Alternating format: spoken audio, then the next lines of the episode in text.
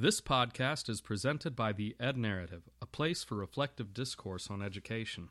Visit theednarrative.com to subscribe to this podcast or to our blog. You can also find the podcast on Apple, Google Play, or Stitcher. And as always, please leave a review to help us grow this community of educators. Welcome to episode 12 of the Ed Narrative Podcast. My name is Darren Ralston, and I am the producer of this podcast.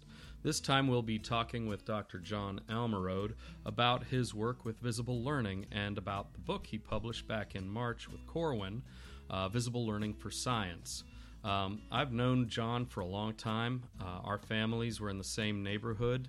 Uh, so we went to the same school. Uh, my brother Dana, he uh, he was in the same grade, and they would uh, go and hang out together through middle school and high school.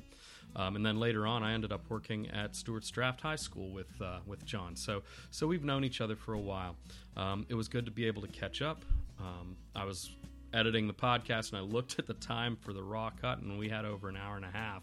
So, uh, so you look at this, it, I, really ended up cutting about a half hour or more of just chat.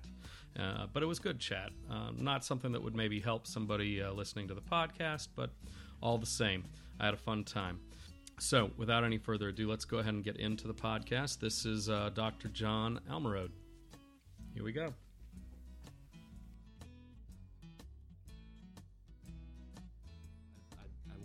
Do want to ask you this, and if you want it on the on the uh, podcast or not, I was talking to Dana the other day. Yeah, yeah, and he was like, I was like, I was like, I'm going to be talking to John, and then and then I was like, he was like, well, tell him I said hi, and I was like, all right, yeah, and then I was like, wait a minute, I, I just had this memory hit me. I'm like, did he one time try to play school with you guys yeah, in the basement? Those are the days. Yeah, those are the like, days. He was like, "Yeah, yeah, he did." And I yeah. was like, I, yeah, that's, I used to. I used the neighborhood. The neighborhood kids and colleagues and peers or whatever you want to call them were uh, the experimental trials for colleagues. Everything. I like were, that. The, were, the, were, were the experiments for everything I did in life. So mm-hmm. um, I made a run and as a uh, professional basketball official.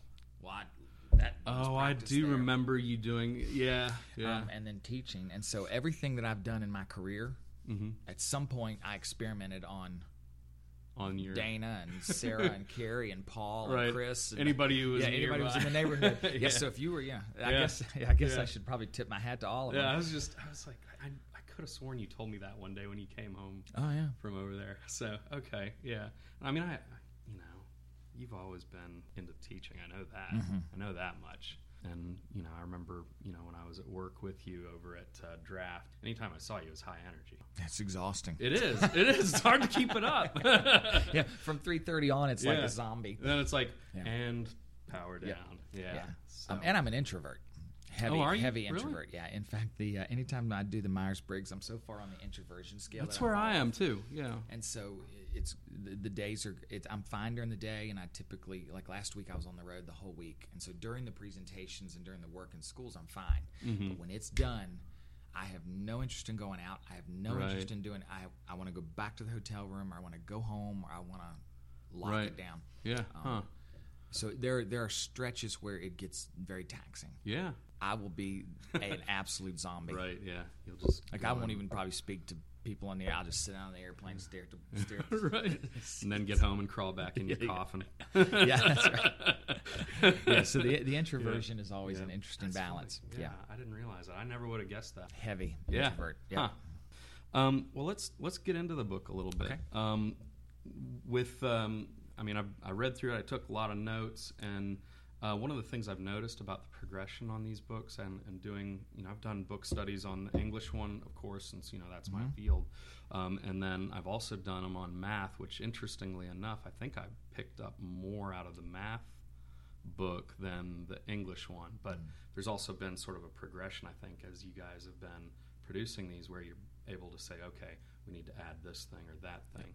Um, but um, with with yours, I noticed that you had incorporated um, the soft skills pretty heavily mm-hmm. in the beginning um, in regard to science, which was something I hadn't really anticipated being in there. Um, what um, what role? I mean, you say it in here, but like, can you uh, sort of expand on the soft skills piece for for science and how it fits into the to the way someone would teach it. Yeah, um, and I, with the the idea of soft skills, um, and the reason it was addressed in the book um, was the need for the collaborative work um, and the the interaction with colleagues, because as the, the Earth is flat approach, Mm-hmm. in, in the sciences in particular, if we're going to address global problems, if we're going to address um, problems in, in societies and the, in the communities um, much larger than, say, a science lab at a major university, it's going Right. to require a level of interaction and social interaction and cooperation and collaboration. And so, in the sciences in particular, those soft skills often get overlooked. Um, and it doesn't help us that there are stereotypes out there about scientists.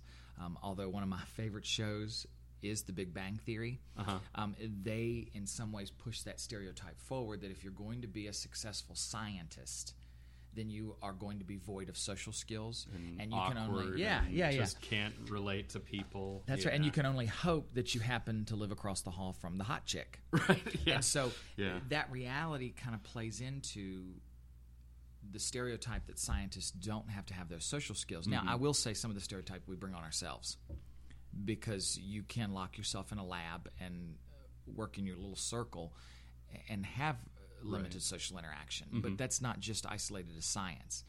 On the flip side, to go back to the original answer to the question, as we become a more global society, not just in how we interact with each other through social media, through technology, um, through travel. I mean, I just read on on the internet the other day that so it must be true Of course. that yeah. um, Singapore Air is about to put in the longest flight, um, nonstop flight. Uh, in the world, uh, it was Qatar Air that Right. had theirs, but now apparently Singapore is going to fly, and the flight is 19 hours long, and so you can get anywhere you need to get in a day. Right, yeah. So this idea then is also related to the problems we tackle in science Mm-hmm. as we look at the human genome, as we solve um, uh, climate change challenges, uh, as we deal with fallout from natural disasters, as we deal with superbugs. I noticed there's an Ebola outbreak now that has surfaced. that just happened like today or yesterday yeah. in the news. Yeah. And so it requires a level of collaboration that we are not used to. Um, and so the soft skills are part of it. The other part of it, it has to do with the teaching and learning that's the focus of the book. Um, we have got to move past this myth that if I know a lot about science, if I know a lot about mathematics, if I know a lot about um, Shakespeare, that then I am automatically qualified to teach. right. And in fact, that is absolutely not true. Um, the data has indicated the opposite. Um, and those that do know a lot about it, who are good teachers, there's something they do that's different. And some of it has to do with those interpersonal skills and those soft skills, their ability to form um, productive relationships with learners, their ability to see learning through the eyes of their students, their Right. ability to interact with learners in a way that also forces them or encourages them to interact with the content that promotes the learning. Right. And so it's that combination of how we operate in today's world plus the content of science and the goal of science that leads to a necessity to focus on those soft skills. Right. Yeah. Well, I, I mean, especially if you're working in an area like, and for me, you know, if I was to go and follow the path of literature or whatever, I mean, I might get into some little snippy arguments if I'm calling something very esoteric. Mm-hmm. But with, you know, like with what I'm hearing you, you know, kind of bringing up those those major issues, and we got people working on those things to be able to come at it from a place where you might have completely divergent beliefs around the thing, but you still have the task to complete. I think I think that's that's a good way of, of framing that. I hadn't quite anticipated that being the response, but it makes sense to me. The Um, other, and if I may, the other part, this came up the other day. A colleague of mine mentioned the rate at which information is doubling in our world. yeah, um, has picked It up Seems like it's beyond exponential. Yeah, And so the other part has to do with both science and teaching and learning. Because there's so much information out there, when a problem falls in my lap, in your lap, and in our colleagues' laps, to do it justice in terms of the literature review and finding out about the problem and, and studying up on it so that you can propose a reasonable, realistic, and relevant solution Mm-hmm. requires you to dig through all that information as it's doubling while you're digging. right. And so the collaboration is essential. I need to be able to say, oh, wait, I know someone in New Zealand that is looking at this aspect of it. I, I need to call him or her. I know someone in Singapore that is looking at it from this angle. I need to talk to him or her, and then have the soft skills to navigate that Right. and then communicate that to the world so that you're producing that scientific literacy in a way that is welcoming and inviting to the science citizen versus the mm-hmm. science researcher. Right. Right. And I, I don't know how else you would do it. There are things that come across my desk that I push aside because I recognize in order to even read up enough to address that question legitimately would take a career. And someone else has devoted their yeah. career Somebody to already it. has one of those careers. So let's go find them and say, Yeah. here, you want this? hmm Yeah, well, and that's one of the things too with the technology we have now. You can actually find them pretty easily. Yes. so most- there's that yeah, added benefit. And they're nice Yeah. humans. Most people Yeah. are nice human beings with Yeah. some exceptions. Right, with some exceptions. Yeah. What would be the difference between soft skills in science education and leadership skills in science education? Yeah, that's a great question. One of the things that I compare it to is um, in the cognitive sciences Right. that looks at um, general expertise Mm-hmm. and then content specific or context specific expertise. And so soft skills are good for everybody. Mm-hmm. Right. You Yeah. need soft skills to function um, at, at Walmart when there are two lanes open Mm-hmm. and they're backed up to the electronics section, and you need soft skills to operate in the classroom in the science lab. Mm-hmm. But then there are those very specific soft skills or those contextualized soft skills that provide you with a specialized skill set to operate in a classroom with adolescents or a lab in which you have postdocs and graduate assistants, and the list is long. So I would say it's a matter of um, specializing or a specialized view of soft skills. So just like taking a look at the ones that are going to be more high yield when it comes to being able to guide a project or a, or a process, Absolutely. even though those things still are relevant in just a general collaboration. Absolutely. Okay. Absolutely. Especially when you're around others that have similar expertise to the person who's leading them. Mm-hmm. And that's very different than navigating um, the checkout line at Walmart, where the expertise of the people in the aisle is irrelevant. It's Right. navigating the context of the situation and recognizing that it's very different than if I'm sitting in a room full of scientists or biology teachers or science teachers where our level of expertise is very similar. What differentiates us is the ability to then get the group moving for Right. a common cause. Yeah, And it's yeah. that specialization. Yeah, now that's a different set of leadership skills because you know there's there's often a lot of questioning of, of this or that thing that you're suggesting. and it becomes a little bit slower. and science and math people can be uh, a tough crowd. We we are a tough crowd. As a member of that crowd, I can tell you we're Yeah. a tough bunch. yeah. Well, I mean, why? What? What? How, how so? I don't know. I don't know what it is. I don't know if it's the. It, it, I mean, I have some theories. I don't have any data to back them up. I think some of it's the elitism that Right. comes with science and mathematics. I think some of it is the defensiveness because Mm-hmm. they think we're all nerds, Mm. um, and then some of it is just, um, I think, the belief in the value of what we provide, and so it's that mentality of of protecting what is the essence of mathematics and the essence Okay. of science. Yeah. And you see some of this in in the English Canonicity is Yeah. a huge issue, and it's the same thing. Oh, I know That's correct. about Beowulf. That- I know Right. about As You Like It. Don't question me. The most upset I've ever the most upset I've ever made a, a room full of English teachers was when I said, "I don't know why we get so hung up on Hamlet. Just watch The Lion King." And I said it in jo- in, a, in, a, in Right, a in joking, jest. a- and it was did did not go over well because how dare I substitute Shakespeare Right. for, for a Disney movie? First you hear crickets, and then you hear the pitchforks rattle. yeah, yeah, I don't think I was ever invited back. Yeah, yeah. yeah, yeah. I mean, it, but the thing is, is that there is appropriation of Shakespeare all over. It's it doesn't matter if it's Disney or if it's like some, you know, high art version of Macbeth. All right. People are stealing from Shakespeare to this day. It's not.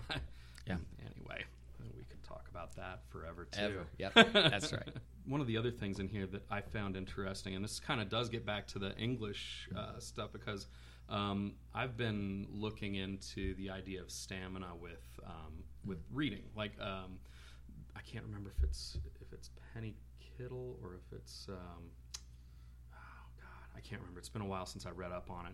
Anyways, the idea of getting kids to sort of build up that endurance mm-hmm. to be able to read longer and longer times. And you also were referencing the idea of stamina in in the book and I wanted to kind of get a feel for what stamina looks like and what building stamina looks like a little bit. Yeah. Like you know, even if it's just sort of like a you know a bare bones sort of philosophical kernel to start from. Absolutely. And so, you know, I'm fortunate enough to, to be able to collaborate with some awesome colleagues. And uh, Doug Fisher and Nancy Frey mm-hmm. um, were the first to start to wrestle with this idea of task design. Okay. And so, I guess to make an umbrella statement and then get back to stamina, the whole premise behind visible learning uh, for science is that the most successful um, and effective teachers are those that see learning through the eyes of their students. They can put themselves in their mm-hmm. learner's shoes, or they remember what it was like to be 12 and being exposed to the cell theory for the first time, or they understand what it was like, um, or remember what it was like to be 16 and interacting with your first free body diagram. And mm-hmm. so they don't let their expertise and their content blind them for what it was like to be a learner. Right. And then in the same vein, they know that their goal is to try to promote assessment capable visible learners or learners that, that see themselves as their own teachers, mm-hmm. that can take ownership and control of their learning progress, making very clear decisions about how to proceed forward in their learning. And so, with that, mean comes the, the, the pressure, I guess, or the focus on the teacher in the type of tasks and the type of classroom environment that's provided to those learners to push that forward, to push that right. agenda forward. And so when we look at task design, um, one of the most important things we do as teachers is we design learning experiences with learning tasks. And what do those learning tasks need to have in them or as part of their features to promote the learning we're looking for? And one of the big words that comes up in education all the time, we overuse this word so much, is rigor. Oh yeah. And yeah. and well, I'm rigorous and I'm rigorous. Yeah. We, even I was, uh, we had John Antonetti come out to Albemarle yeah. one time, and he's like, "Rigors for dead people." That's right. Just straight, you're flat as a board. I was like, oh, you know, I kind of like that. Yeah, and he is a fan. So, by the way, he's a colleague and a friend of mine, and his approach is right on the money. So, one of the things that good. Doug and Nancy mm-hmm. tried to push forward, and then we completely um, grasped and and incorporated in this book is the idea of what does rigor mean and we needed a new definition because the idea of rigor is not a bad one. You, right. need rigorous tasks to learn. You just need to understand what you mean when you say it, or you, are looking for it. Yeah, yeah. Um, and so that's where the idea of complexity and difficulty mm-hmm. comes into play. And mm-hmm. so uh, the way we present it, um, and, and again, Doug and Nancy are the ones that started this ball rolling, is mm-hmm. that rigor is is a combination of difficulty and complexity, and then with that comes different tasks: right. high difficulty, low complexity, high complexity, low difficulty, low low, and then high high. Right. And so you have this quadrant approach, and it means that no single task is necessarily bad or shouldn't be valued but there should be a variety uh, of tasks that cover the rigor mm-hmm. spectrum. And so in this case, stamina is a task that is high difficulty but low complexity. Right. So it's and, more like repetition and stuff um, like that. Is that what you're saying? So repetition would be low difficulty, low complexity, okay, and it's very right. good for yeah. building fluency. Um, you want learners to be fluent. Right. They need to be fluent in terminology. Uh, they need to be fluent in some procedures. Uh, they need to be fluent in their conceptual understanding of, say, um, an inference or extrapolation right. or comparing and contrasting. Stamina is the idea that um, I need to be able to persevere through things that don't resolve quickly. Uh, okay. Um, writing a lab report is going to require stamina. Mm-hmm. The actual lab report writing isn't complex. Now, doing the actual lab, analyzing the results, engaging in the calculations, complex, mm-hmm. different variables. But when you're presenting this information, writing the lab report requires me as a learner to have stamina.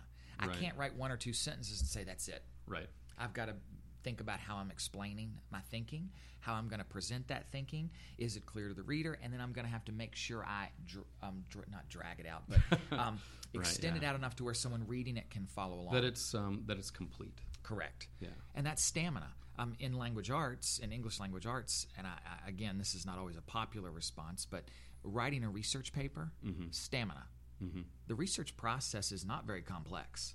Now, you may find yourself reading something, just like in science, you may mm-hmm. find yourself in a lab where all of a sudden the variables get mixed up and you have complexity. Mm-hmm. But the actual writing of the paper is stamina. So, one of the things we talk about in science is helping learners build that stamina to stay with a problem right and push through see it through and then see it through in a way that allows you to then use those soft skills to communicate it to the world around you. Right. Well, I know that doing tasks like that, and, and I've had, you know, in my classroom when we've done things that require some stamina, it ends up making them better able to communicate verbally because they, they've done all of the hard thinking on paper, and then they can be like, oh, yeah, well, I know this, and this, that, that's what I found out. And so it leads to fluency. It does, Because yeah. once I push through and have stamina, it often requires me to move into a different quadrant where I have high complexity, low difficulty, which is strategic thinking. Mm-hmm. Because now I have to Yeah. strategically think about how this um, affected my learning progression. And then the combination of those two things makes me fluent in the very thing that I just messed with, and thing meaning concepts, ideas. And so I, I, I get some fluency out of it. Um, writing a book, for example, requires stamina Yes. preparing for the book requires some struggle. How do you want to put these ideas together? And then as you write it, you do strategic thinking, but then when you're done writing it, there are certain ideas that you have developed fluency in because you've just spent the last year writing about it. Right, it. and, so you've had to read over it. You've had Absolutely. to check the page numbers and Yep. do all the yeah, do all the stuff. And so there's no Yeah. single area of the of that quadrant, the complexity difficulty uh, divide, that is better than the others. It's Mm-hmm. just you can't live in one of them. We can't live in a science classroom where everything's fluency. Memorize the parts of a flower. Memorize these definitions. Memorize these symbols. That's too much fluency, and so you don't get the strategic thinking Mm-hmm. or the stamina needed for a learner to engage in science outside the classroom. and- and that's one of the other things that you bring up a lot in here is using the right strategy for the right time for the right purpose. You know, Yeah. in, in order to make sure that you're you're able to round out that rigor uh, Yep. piece. I- like that um, that you clarified that because I wasn't quite sure exactly to what extent stamina was meant. And, and you know, John John Saphier's another um, a researcher that is, and he is a res- he wrote the book The Skillful Teacher, um, and he puts it a different way. He describes it as effective teaching um, involves areas of performance, the non-negotiables. Right. Um, John Hattie refers to them as the high effect size, high impact strategies. Um, a repertoire of ways of doing it. So, classroom discussion is a high impact strategy. Yeah. Um, the other John in the skillful teacher would call it uh, an area of performance, promoting dialogue. But you need to have a repertoire of ways of doing this. Mm-hmm. And then the third characteristic is the matching. In other words, you have to not only have an area of performance, i.e., promoting classroom discussion, and not just a bag of tricks, but the matching is the most important part. Mm-hmm. Matching the bag, or the trick from the bag, with the right Mm-hmm. condition in the classroom. John Hattie would argue it's the Kenny Rogers approach. Yeah. You've got to know which strategy you use at what time for the right student for the right content before it's going to have the impact that the research says it does. Yeah. Um, and Doug and Nancy refer to it as precision planning and precision teaching. Kenny Rogers, the gambler. Isn't that great? I mean, and the fact, and the fact when you brought that up, when I saw you back, I think it was October, and you pulled that up, I was like, oh my god, Isn't that great? it's true. Yep. Yeah. Oh my god. Yeah. So, um, looking in uh, at prior knowledge, and you had basically stated that it, it is equal to vocabulary knowledge. Right in in regard to science, I mean, I I can that resonates with me as as language arts teaching, you know, but right. but um, you know i you know and i did when i was doing my master's in uh, curriculum and instruction for um, for english that was my whole thing was vocab and and um, concepts and things like that you know um, so one of the things that I landed on was there's this study that uh, this anthropologist Bob Levy did in Tahiti, and it's it's about hypocognition, is what he calls it, where you just don't have a word for a concept, but you still experience the concept, right? And um, I, I was just thinking about how that functions in working with science. Like this thing is happening, or this thing occurs, but what is it? How do I talk about it? Yeah. Um, so when you look at the vocab knowledge as prior knowledge for science, is like how would you put the breakdown? Is it like um, like if you were to say that the the you know majority of the prior knowledge would need to be vocab, or is it um, that you know maybe it's an even split with something else. Like what what constitutes uh, pretty yeah. decent prior knowledge? Um, and, and, I'm not sure there's a way to quantify it. Um, I would have to look to see what the what right, the research is on. I would say equivalence is a strong word. Um, so there is prior knowledge that isn't just vocab, right? Um, but in the world that we operate in, the terminology, the vocab, the language we use um, is is paramount. Right. In science, what you what I think you see in science, and I say I think, what happens in science that may not happen in some of the other disciplines is that these learners are experiencing the world before they ever come in your classroom. Mm-hmm. The problem is, as you just described in Levy's study, they may not have the words for it. So m- most students, with some exceptions, have experienced certain scientific phenomenon like the sun coming up, the sun going going down. and so That's right. Yeah. And so the sun going up and the sun going down, they come they're coming in with prior knowledge. They mm-hmm. see the sun come up and they see it go down. And so they have a certain prior knowledge about, oh, well the sun goes from this side to that side. Mm-hmm. Well, that's not how that really works, but that's prior knowledge. And so then mm-hmm. we have to slap some labels on it revolution, rotation, the solar system, mm-hmm. and give them the language to help them make heads or tails out of a phenomenon that they've had experience with ever since they could. Um, uh, could lay down long term yeah. memories. And so when we talk about prior knowledge and vocabulary, um, it's the idea that using phenomenon and concepts that students have likely experienced and then helping them build the vocabulary to communicate about that particular phenomenon is is very important. And so, in some cases, we see learners, uh, for example, English language learners or students who are learning English as a second language. When they experience the concept in their native language, bang, they hit it out of the park. Yeah. But because we're force feeding it in English, they're uneasy not because of the concept but because of the vocabulary that we're throwing at them and how do we mitigate that and with how do the assessments that? too that's right i mean that that we're right now in the thick of SOLs, yeah. right? And I mean, that's one of the things that you know I've I've had some work with ESOL teachers where we're like, how can we try to get the language? And it, Absolutely. I mean, it's an uphill battle, and they're all coming in from different places in in their ability too. And there's some really good research on on, on vocabulary instruction. Mm-hmm. And so I think the big thing to keep in mind with vocab instruction is it's not about flashcards, it's not about writing definitions. Mm-hmm. It's the conceptual understanding of the phenomenon or of the thing and then labeling it after the experience.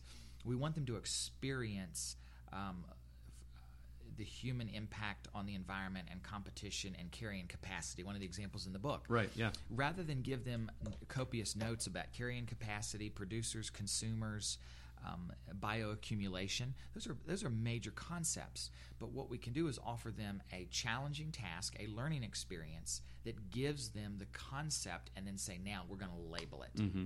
Right. Whereas in most cases we reverse it. Or you're taking and trying to teach a concept with other concepts that they haven't even. Yep. Yeah, because yep. the the words, right? And and so it's like, well, what does that one mean? What does that one mean? Until you get ten deep into the dictionary and you've forgotten what. Right. The initial. And we can. And the thing that always causes me to bristle, and I don't bristle at much anymore. Um, but one of the things I bristle at is that we cannot then pawn that off on the learners. Yeah, yeah. That's what kills me. Right. Is when they say well, they yeah, just don't get it. That's it. Yeah. Or well, last year in fourth grade they should have learned this term. Mm-hmm. My response is always this, and I'll try to keep it tempered on, on, on this podcast because I can get a little riled up over it. There's only one person in the classroom paid to be there. And I think we have a choice. I can either continue to complain because the seventh grade life science teacher didn't do what I thought she should have done to get my learners ready for mm-hmm. biology, mm-hmm. or I can make my life easier and teach it to them. Right. Yeah. No. So that's that's my two cents worth on that, and I, and that's not in there because it would have offended everybody. But typically, when you give me a microphone, that's going to come out. No, I've heard you say that before.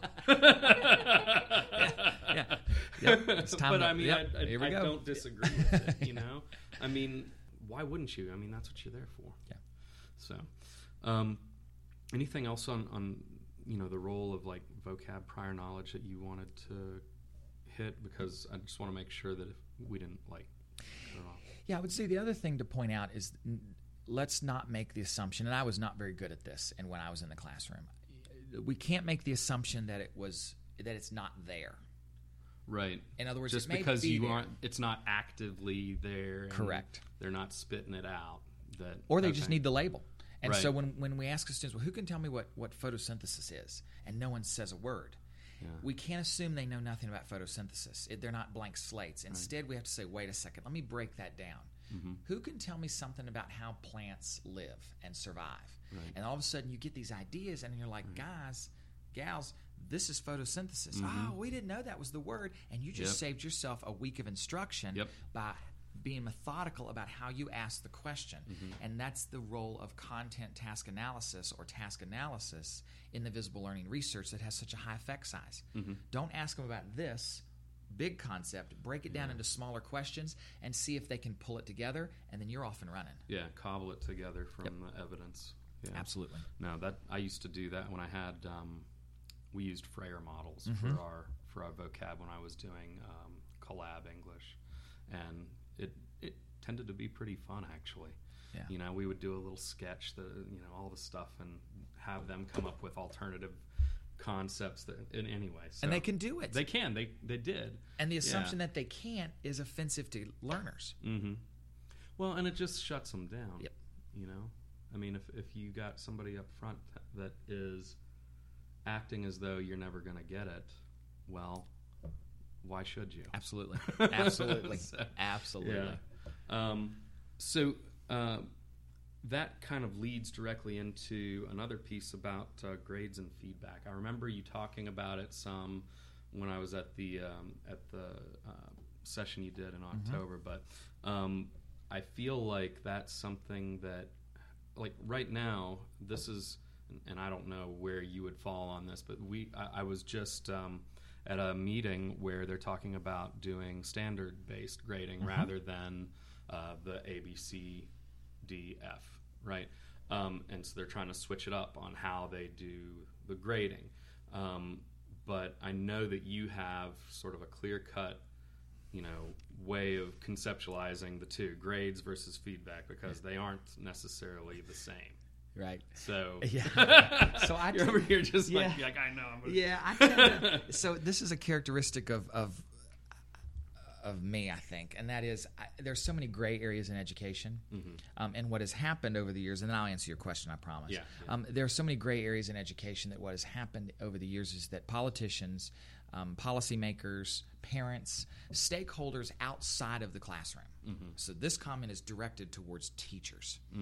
People outside of the classroom are using the gray areas to manipulate what happens inside the classroom. That's totally true. And so I mean, one of I the things with that. I try to make sure that I do anytime I interact with the teachers, I say, okay, yeah, it could be gray, but let me show you a way to think about it that cuts that grayness out.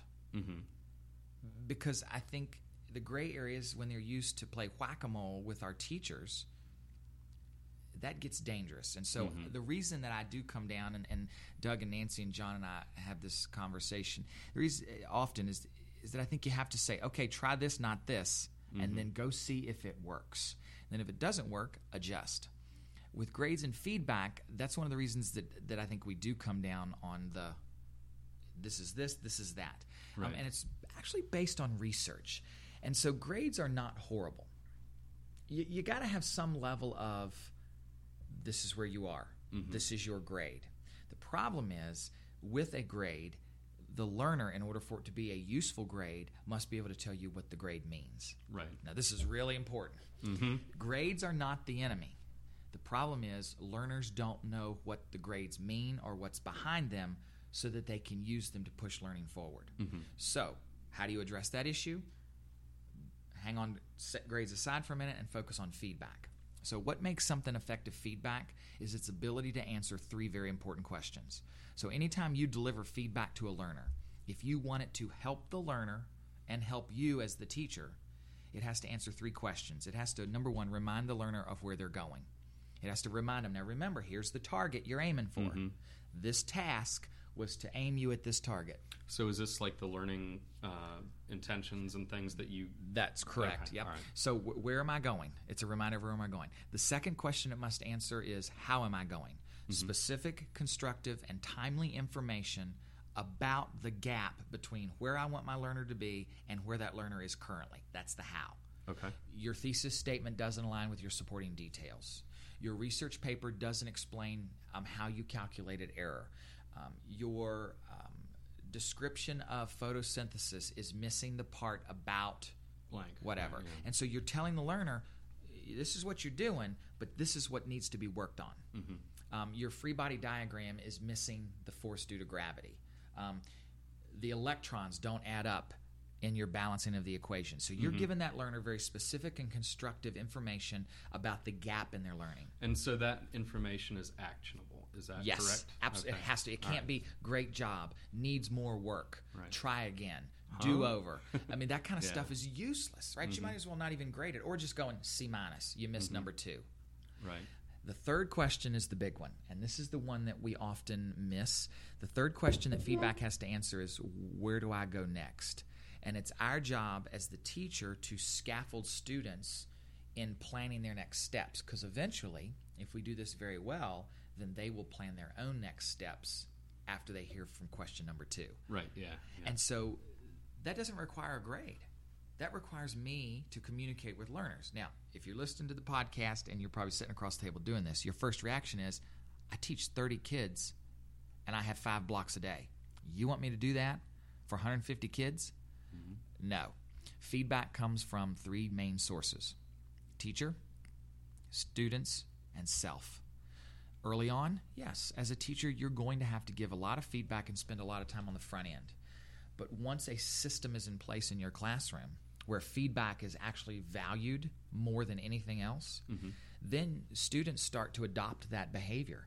They start to adopt that thinking. They start to assimilate that approach and mindset into their own work. And so then I can sit next to my buddy at my lab bench and give him feedback or give her feedback because Well, I've it watched becomes it happen. part of the classroom culture. Absolutely. And I mean that's something that you know usually the you know the first couple weeks, months, whatever of, of a class, it's strum and drum. You know, You It's got it. like- Ah. but then everybody everybody starts to level off and they know the the SOPs. You know, You got it. And it no, that makes and, and then when you move to the next level, that's when you have this the gold or the, I'm sorry, the self-directed learners, and you Mm-hmm. have learners giving themselves feedback. They look at something and go, "Wow, something's not right with my electrons here. Let me see if I can figure this out." And so early on, yeah, of course, you're going to give a lot of feedback. Mm-hmm. But as time progresses, it's what Doug and Nancy would refer to as gradual release of responsibility. Mm-hmm. And so you find that you actually are doing less but getting more of an impact because your learners are seeing themselves as their own teachers.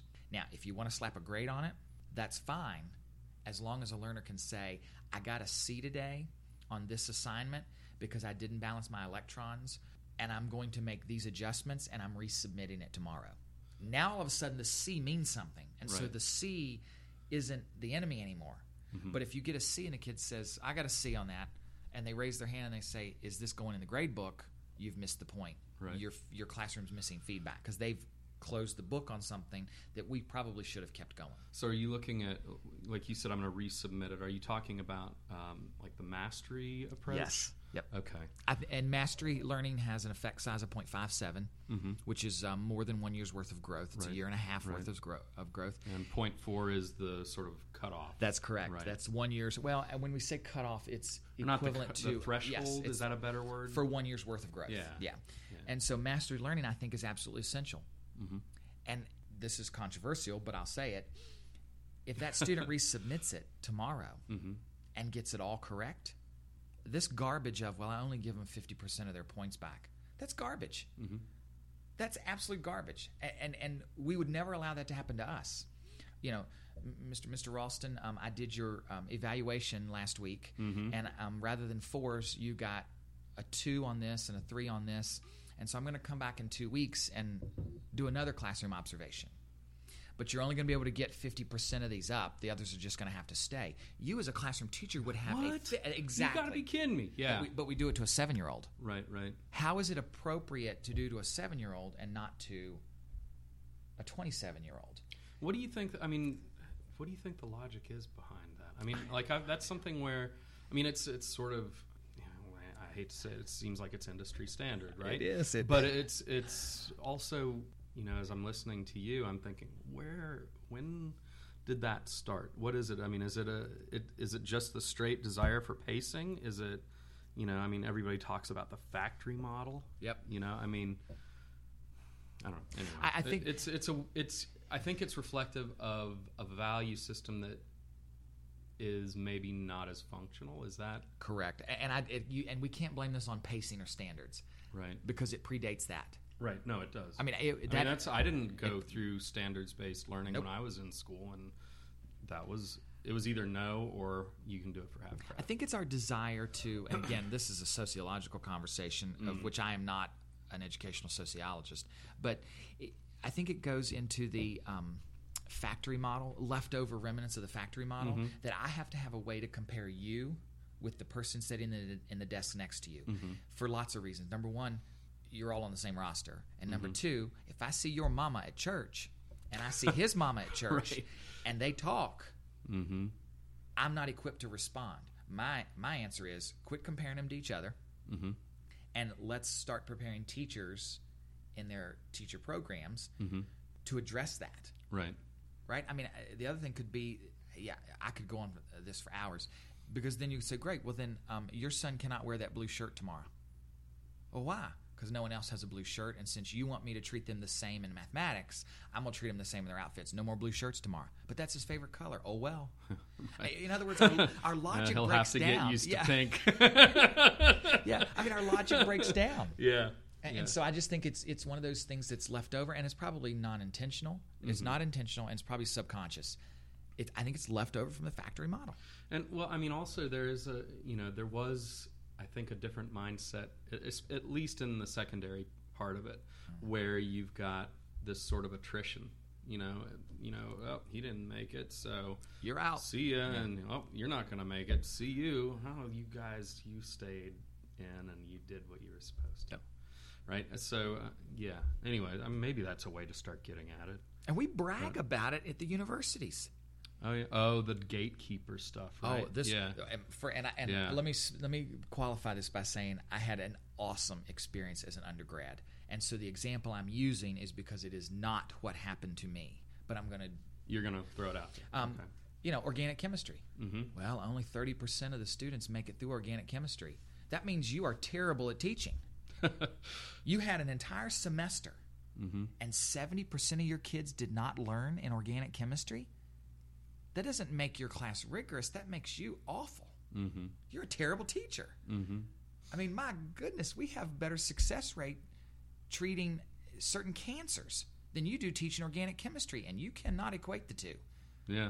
Oh, it just burns me up. No, I get well, all worked I mean, up. the- I think it feels to me too that like what's happening in the public schools and the and the Mm-hmm. you know the the pre-college education world, it, it's changing, Mm-hmm. But it feels like there's a lot of foot dragging up at the.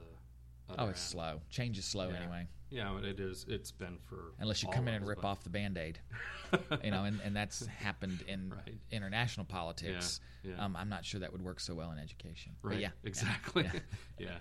Um, so the other thing I was thinking in regard to the grading, right, Mm-hmm. is um, you know you um, you went in on how to calculate Mm-hmm. you know the effect size for your own class and also for individual students and things like that. Would that be something that would function for a grading purpose at all, or is that more just instructive for the teacher? Like I was Yeah, curious yeah. about that. I was looking at. it, I'm like, well, if we're looking at a growth model, is this something that would be? Cons- I- don't know. What, what do you? Yeah, Think? uh, let's and so uh, again, let me umbrella statement and then answer your question. Okay. So the umbrella statement would be this: in order to give effective feedback, Mm-hmm. um, and feedback that allows the learner to recognize where they are, where they're going, and what they have to do next to get there. We as teachers have to do some work on the front end. And it's one of the reasons why a significant portion of the book is devoted to a concept known as teacher clarity. Yeah, I have yeah. to know what it is I want my students to learn, and here's the big one. And I have to know what success looks like before I walk in the door. I have to, as the teacher, know Success this for you is as success. a teacher, or success for the students? Always them. always them. Always Okay. them. Because success for you as a teacher is do they get there Do or not? get it? Yeah. And so Okay. I have to know if I want my students to learn about, um, uh, let's see, um, today we're learning about density and its relationship to the mass and the volume of a substance, Mhm. or how mass and volume of a substance relate to the density of the uh, of an object. Right. success is, then I have to say, okay, so what does it mean for learners to get this? And so I have to, before I walk in the door, in the planning part of this, I have to say, okay, so a student who has mastered this or a student who gets this, what are they able to do at the end of the block mm-hmm. that they couldn't do before? Right. Those are your success criteria. I can uh, find the mass of a substance. I can find the volume of a substance. I can convert between different units of mass and volume for different mm-hmm. substances. I can plot mass and volume of a substance. I can so you've got all these success criteria. Then that dictates what kind of learning experiences you offer them and what you're looking for. Right. That's your look for list. Mm-hmm. But then I also need to make that visible to the student. So when you say, okay, what are you learning today? Oh, we're learning about density. Well, how do you know you've got it? They know, oh, well, I can do this, this, this, and this. So mm-hmm. they know it. Now we have the framework in place for effective feedback because then all of my feedback should be aimed at getting them to do the very things that I have listed like in the success criteria. The, the whole, yeah. So then when you use something like effect size or you use something like a rubric, the rubric and the effect size should focus on this. How many what could you do before the lesson? What can you do now? Mm-hmm. And what kind of growth did I see? Mm-hmm. And so with that growth, then I can say, well, these 16 kids made significant gains in their learning growth based on pre and post assessment. And it doesn't have to be formal. Right. It doesn't have to be a multiple choice at the beginning and multiple choice at the end. It can be student conversations, interviews, something that gives me insight into where they are that I can chart. Mm-hmm. Then there's there are these five over here that didn't make that growth. So I here we go. Watch the language here. So I need to do something different with them tomorrow. Okay. Versus, well, that kid's poor, that one has a disability, that one over there doesn't speak English, so they're just not going to get it. Wrong answer. It needs to be what I did today didn't work for them. Mm-hmm. So then I need to do something different. Because again, I'm the only one that's in the room that's paid to be there. Right, yeah. Right? So if a surgeon does a certain treatment on you in the operating room and it doesn't work, right. he doesn't walk out and tell your family, well, mm-hmm. I took out the gallbladder because that's all I know how to do. um, lo and yeah. behold, uh, he had a ruptured aorta, and so I'm sorry, he was a bad patient. Yeah. No, you would go in, look at it, and say, "Up, it's not the gallbladder. That didn't fix it. Up, it's not the spleen. That didn't fix it. Oop, it's not the appendix. That didn't fix it. Oh my gosh, it's a ruptured aorta." And you would change your medical approach. Mm-hmm. The same thing applies to a classroom. It, it's what I need to do differently to get to those students, and that's a mind frame and a mindset and by the way, it is highly predictive of learning. Mm-hmm. A teacher who has that mindset. So then in your grading and the effect size, it depends on what you're looking for. Mm-hmm. The effect size could be an option. Um, a student work analysis could be an option. Um, there are lots of different ways to do it if you're focused on who did and who didn't and what I'm going to do for those who didn't. Okay. And the other thing is, and this is, uh, we're moving in this now, this is something we're working on as we speak. Okay. Is there a pattern in the type of student that didn't? and now we're talking about equity. When you say a pattern, justice. you mean a, a, pattern in the classroom or a pattern like overall? Like if you're Both. looking at different things, like I know, you know, like for example, I had said I'd talked with uh, Bob Garrity. He was looking at he's he does a lot of work with equity and mm-hmm. social justice. Um, he's been he's been doing some stuff with um, culturally responsive yep. teaching, um, and uh, he was he was looking at um, you know there's uh, a huge break between like IEP students and of course you know students of colors uh, color and uh, also your ESOL, right? That that that tend to be problematic when it comes to the way that discipline is meted mm-hmm. out. You got it. You know, I'm not necessarily talking about instruction. Of course, it ties into instruction right. because you can't teach them if they're not there. But you know, so is so that's what you're looking at you're looking at like those bigger sort of themes as well as maybe absolutely okay so it could be teacher specific or mm-hmm. class or, or school specific is there mm-hmm. a pattern in within students who are not making the same gains as others right why is it that none of the females are making gains in physics mm-hmm. now these are hypotheticals right yeah um, why is it that none of my students with an iep are making it in earth science mm-hmm. is why is it that black males right and so those questions you have to ask mm-hmm. now if there's no pattern then it just means uh, we got a learning issue or a teaching issue that right. we need there to address. There might be just something endemic to that one kid. But if I right. see a pattern that says, why is it the children who speak Spanish as their native language never do well in my class. That's an equity issue. Yeah. Because there's no way speaking Spanish is a liability in learning science. Right. It's just that's that's absurd. And mm-hmm. so uh, the other part of this is when you give grades and you give feedback is to look at the patterns to find out who's not getting it and why are they not getting it mm-hmm. and what should I do differently. And I mm-hmm. cannot overemphasize that enough.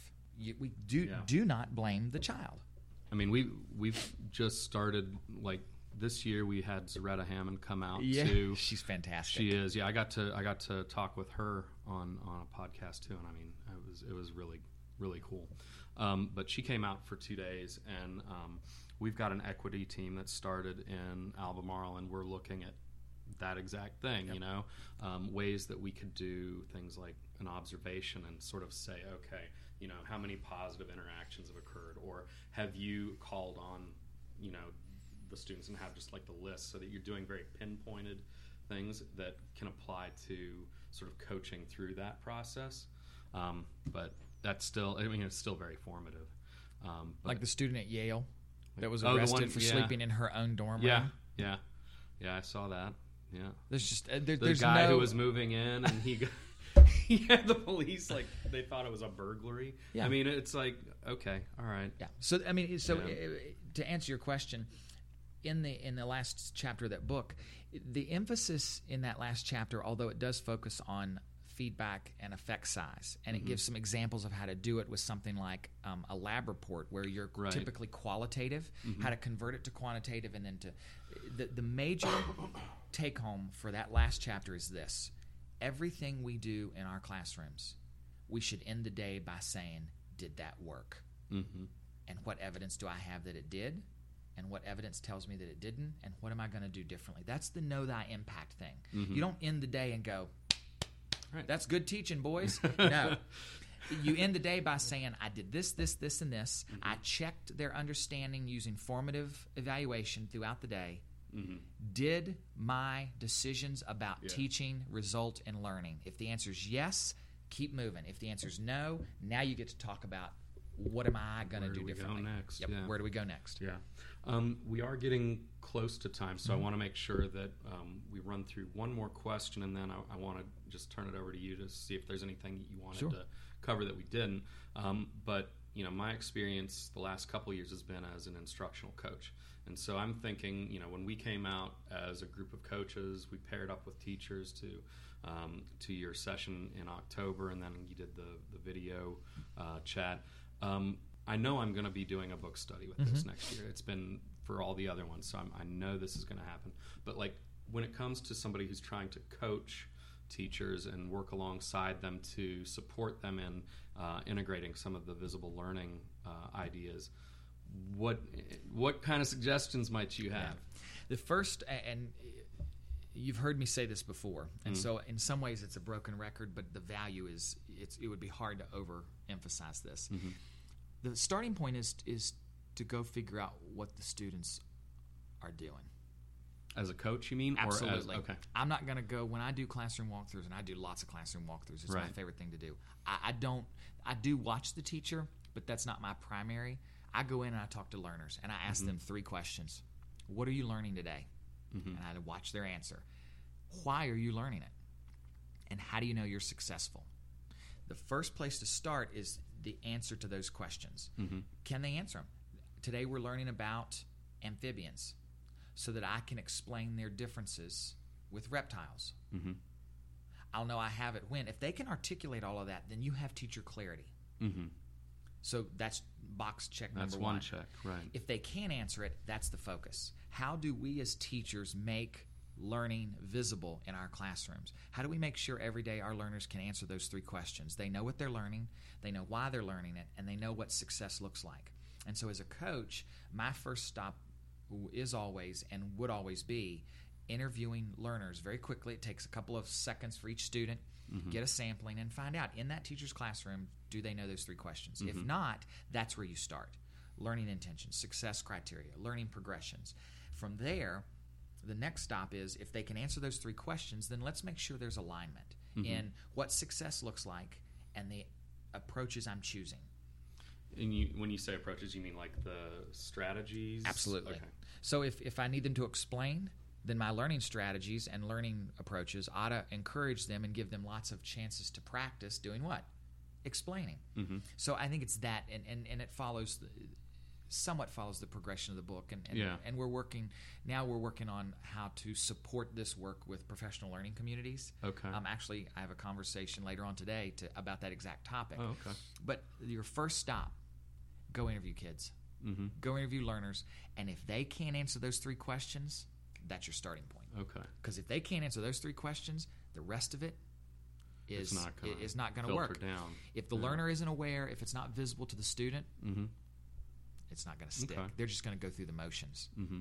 And then you can build up from there. So from that, like I think, um, you know, like you talking about the appropriate strategies and things like that. I know, you know, there can sometimes be a complete awareness of what they're doing in class and how they're going to do it, but then it may not connect with like the big picture. That's right. You know. And you can have an amazing success criteria Mm-hmm. and then pick the wrong strategy. That's a cool conversation to have with a teacher because it means the teacher's almost there. Right. You know, your success criteria says compare and contrast, but you had them do a sorting task. So as a coach, my job is to say, whoa, compare and contrast, sort. What could we have done differently Yeah, here to make sure they where's the- compare and contrast? Bring that. That's a great, that's a fun conversation Yeah.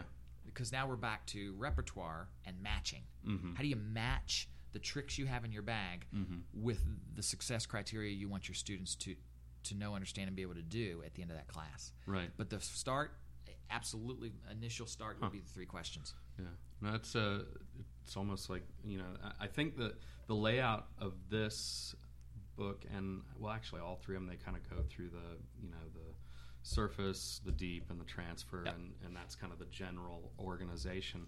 But um, I think in the math one was when you guys introduced the solo taxonomy, Yeah. and um, I mean that follows along. Isn't with that cool? too. Yeah, I, I went back and I actually looked for the original text and I read Yeah. through it, um, and it was. It was Did you buy it? Because it's out of print. It cost a fortune. You know what I did? I bought it. I didn't buy it. I went and got it ILL through UVA. Yep.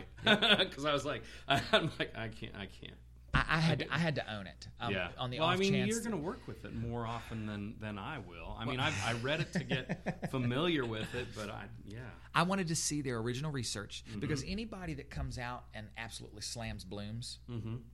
is going to have my attention. Right. I love them from the start. I'm listening. Right? Right, yeah. Like, all right, go ahead. Yeah, that's quite brave. So Yeah. I bought the original book to actually see their studies. I Mm-hmm. wanted to know what research do you claim you have that Blooms doesn't? Well, the guy that did it, he was a psychologist, right? Isn't that correct? Biggs and Collis, yep. Yeah. And and when I read it, I got to see their research, their data analysis. Now it was a heavy read, It was, yeah. um, but I closed it and I went, got it. And then I went and looked at Bloom's, and lo and behold, there isn't any research. mm-hmm. I was yeah, I'd shocked. heard that. I'd heard that. And so there there that work, the, the solo taxonomy, and plus I carry that 1980 book around because on the off chance that I ever intersect with Biggs, Collis I think is passed, Okay. but Biggs is still alive. I, I need him to sign it because he's getting up there in age. He's he's a wise saint. So Yeah, yeah, yeah. you know, yeah. um, but that that revolutionized the way I thought about my classroom. Okay. Because so, how long have up. you been working with the solo piece? Um, about five years. Okay. The first time I read it um, was with um, Hattie's work. Okay. And I went, "What's he talking about?" Yeah. And then I did what I do, and Yeah. I, I looked it up and was Yeah. like, "This is amazing." Pam Okay. Hook. So when um, you were talking about it, you, you used it in your college classroom. Absolutely. I, I was thinking you meant when you were. Oh, okay. No, I grew been- up on Blooms. Yeah. I used no, Blooms. I know. Well, it Um, was brought up just about every year. Yeah. So, I and and I don't, I'm not a Blooms hater. I just think Blooms um, has been misapplied. Blooms was designed for assessment, not Mm-hmm. for thinking. Right. Right. And so that's the biggest mistake. Mm-hmm. We should not use Blooms for thinking. We use, should use solo or depth of knowledge Mm-hmm. aligns with the solo. Right. Um, but Blooms is an assessment tool. Okay. Is, is the differentiation I want to make. Yeah. No, I think I think that makes sense. The way It's not popular. Yeah, it's not popular now, but I mean, it, it is also something that's still used Yeah. all over.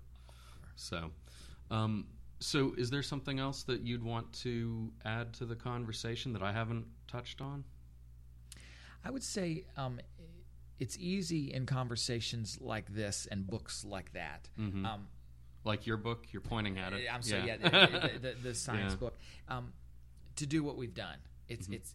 I think the topics in there, not because of anything we did, but by very nature, those topics are fascinating to talk about. Mm-hmm. They're they're batted around teachers' lounges um, when we're not talking about field trips and, and graduations. Right, all right? the other stuff. um, they, they tend to spur um, emotion, and so they're fun to bat around. And so Mm-hmm. it can often cause us to get lost in the weeds. So we spend two hours talking about effect size and grading, and we miss the whole point of the idea behind the idea. And that is the visible learning work focuses on the idea that there are things that give us um, major outcomes in learning that exceed the expected growth of one year. And if we're ever going to close achievement gaps, if we're ever going to make up any ground, and by the way, it is a civil right for a student to expect to make one year's worth of growth with one year's worth of schooling. Mm-hmm. Now, if they're starting out in pre primer in third grade, one year's worth of growth is going to look very different than one year's worth of growth for a third grader who started out third grade on a fourth grade reading level. Right. So understand what I mean when I say one year's worth of growth may look different, but you should still expect to grow one year if you go to school for one Right. Year. put the time in. Right. And so the visible learning framework and what we talk about in the science book is how to do that in a purposeful, intentional, and deliberate way. And it has to do with these big ideas. Number one, we cannot value any strategy, approach, or idea over the learning process. I th- uh, and that was one that I know I was talking with a couple other coaches. That idea of not valuing one, like giving this one, well, we really like this one. Yep. Right. Is that's been really helpful for us as coaches to kind of be like, listen, no, this one might not work here. Right.